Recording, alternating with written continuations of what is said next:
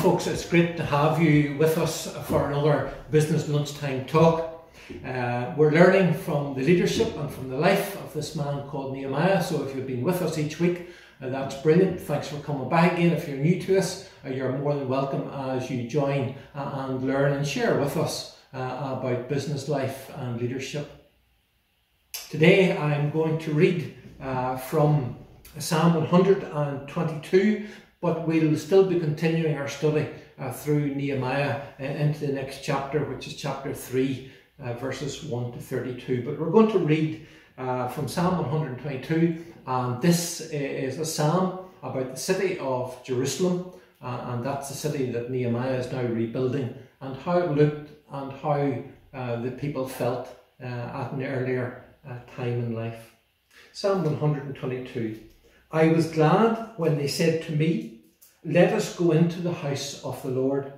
Our feet have been standing within your gates, O Jerusalem. Jerusalem is built as a city that is compact together, where the tribes go up, the tribes of the Lord, to the testimony of Israel, to give thanks to the name of the Lord, for thrones are set there for judgment, the thrones of the house of David. Pray for the peace of Jerusalem. May they prosper who love you. Peace be in within your walls, prosperity within your palaces. For the sake of my brethren and companions, I will now say, Peace be within you. Because of the house of the Lord our God, I will seek your good.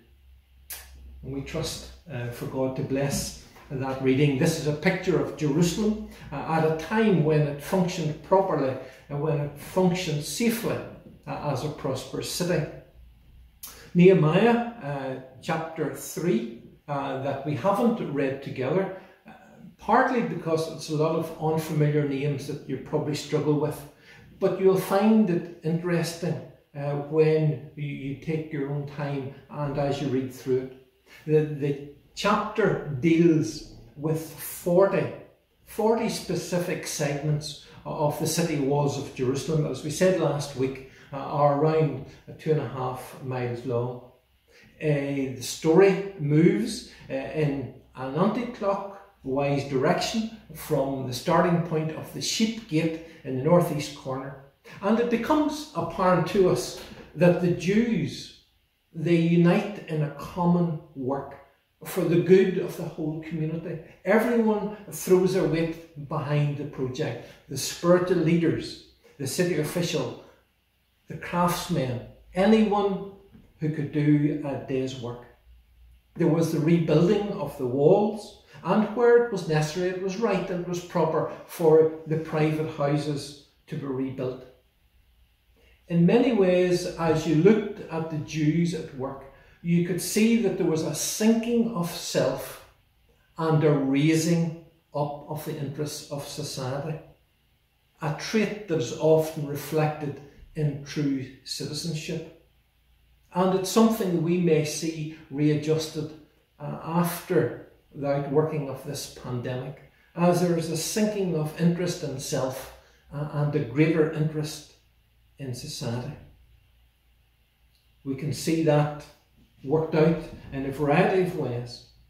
Today, with the coronavirus uh, pandemic, we can see how companies are working together to produce NHS essentials at many at cost price. We can see business working for the common good, just as individuals are working at providing essential items delivered to people's homes. It was Nehemiah he was the man who was able to unite all the people in a common work for the good of the people of the city. And that, that, folks, was a big achievement, and we shouldn't misunderstand that or underestimate it. It was a big achievement, and Nehemiah achieved this because he gave the people of his day a vision. So we can ask, well, what is a vision? Well, in this context, vision uh, is what we see but it's also the way in which we see. Vision can be determined or explained as the lens that interprets the events of our life the way we view people, our work, our leisure, and yes, even our concept of God. Vision consists of three components, or Nehemiah's vision certainly consisted of three components of foresight, of insight, and oversight. If we take uh, foresight, foresight is like looking at life through a telescope. Uh, as we're all aware, we never fully know what is ahead of us. We never fully know what the future holds. But foresight is the thing that helps to connect us to the future. Foresight is thinking about what lies ahead. It helps us to see what's coming down the road. Foresight is also the element of vision that helps life make sense. It gives us the motivation, as we would say, to get out of bed in the morning. Nehemiah's uh, vision, it consisted of foresight, as we have explained. It also consisted of insight. And insight is a bit like looking at life through a microscope. So foresight was through the telescope, the broad view. The microscope now uh, is the smaller details up close. And this perception helps to give us an understanding of why things happen in life. Insight also helps us to understand the underlying motivation of our hearts and of our minds. Nehemiah's vision also included this thing that we called oversight. Uh, and oversight is the element that helps us to put life into context. Uh, and my wee practical example for you on that one is you could imagine it a bit like Neil Cheney flying in his airplane over Rathfriland. So oversight is that the broad perspective you get when you're flying, when you're looking from a higher point down on things. Plenty of people want to have a good vision. And for that good vision, like Nehemiah, we need to have the foresight, we need to have the insight, and we need to have the oversight. Those are all important for us as we seek to build and complete our vision. A vision like Nehemiah's is just a pipe dream without a plan of action.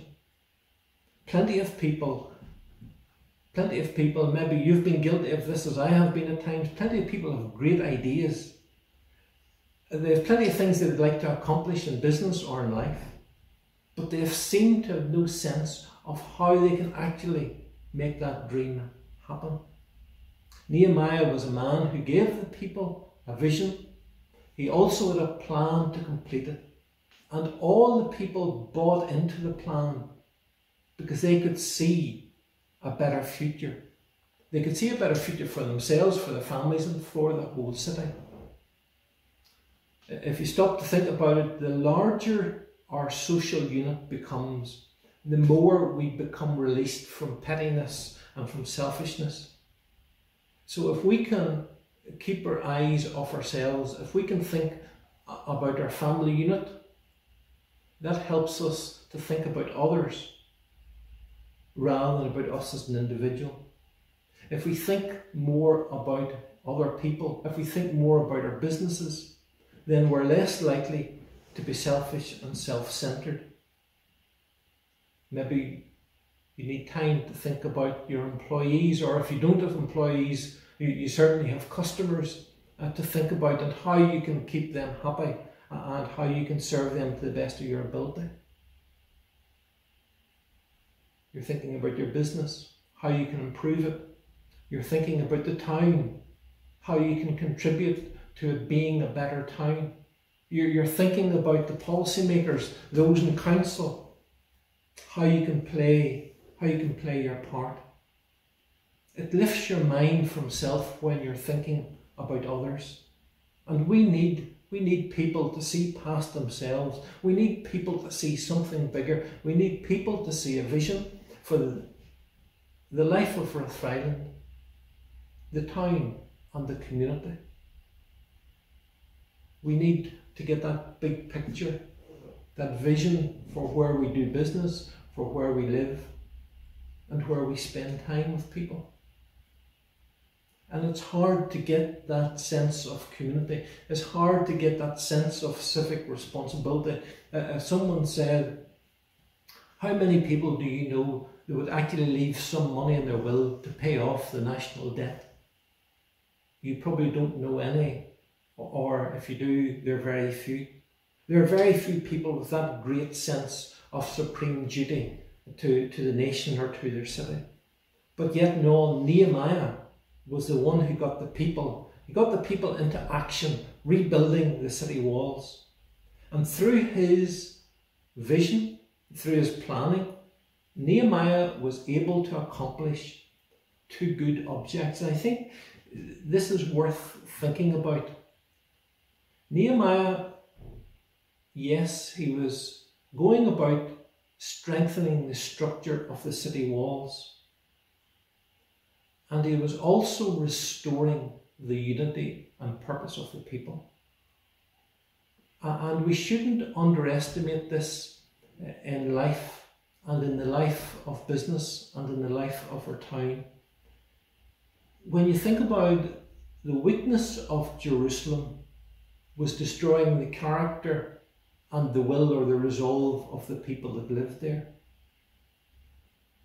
And if you think about that in our context, it's important for a town like Rathfriland to keep its businesses going for the good of the people.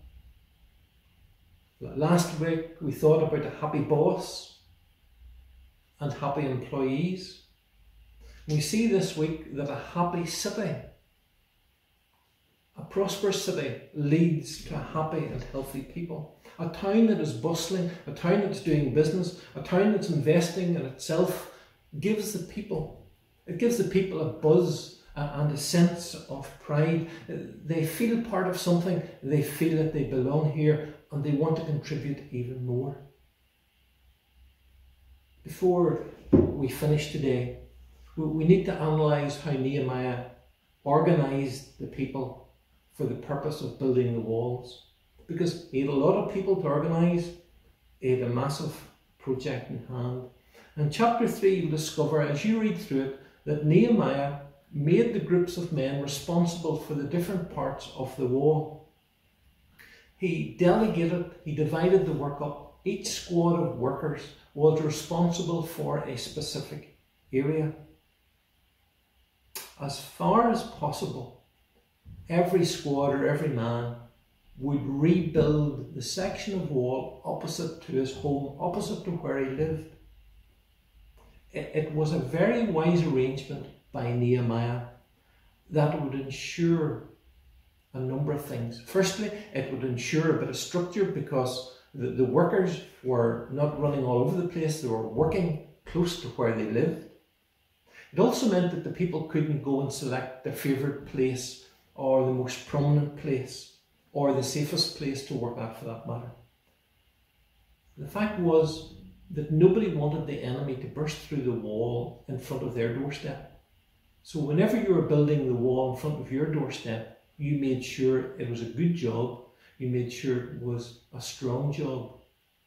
Uh, as the builders used to say, pride in the job, and that's what people wanted because they knew that as the neighbours walked past, they would say Boyd built that because he lives there. And that would reflect on your work. You wanted to look well. It also meant that the people knew they had contributed. It also meant that there were no gaps left as all of the wall rebuilding work was allocated out. Nehemiah had a vision, he had a plan, and he communicated that to the people effectively.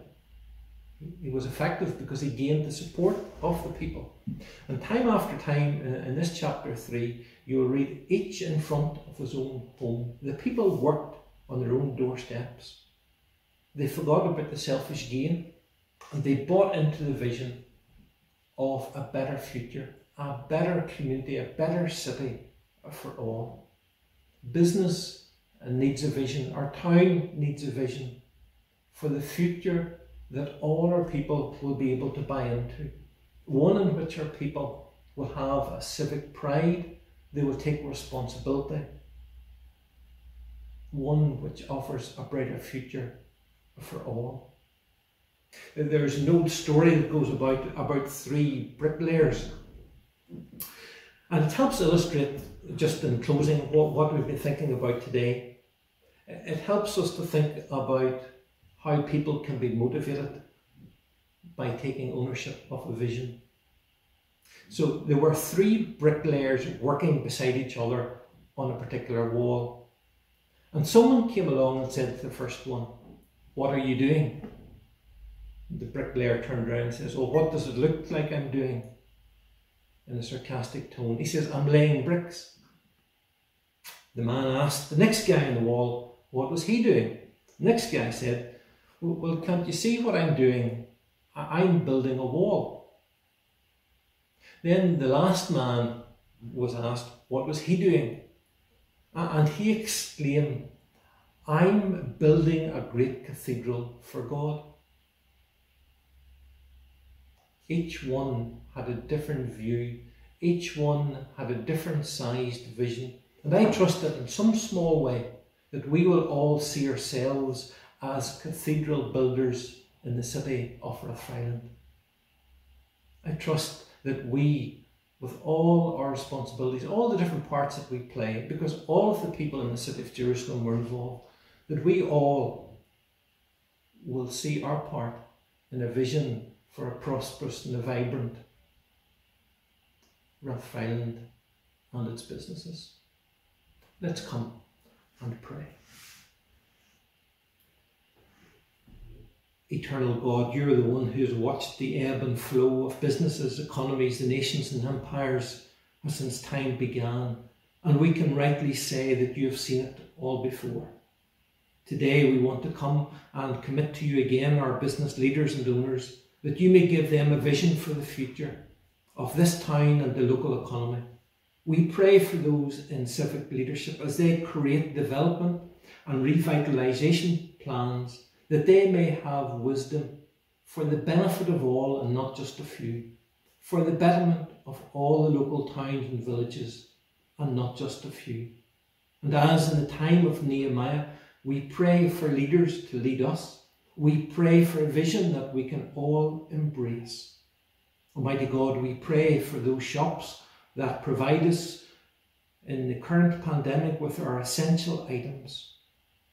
We pray, Lord, for those businesses that are currently closed, the place where they served us food, the place where they made us better looking, the place where we could buy new or we could repair the old.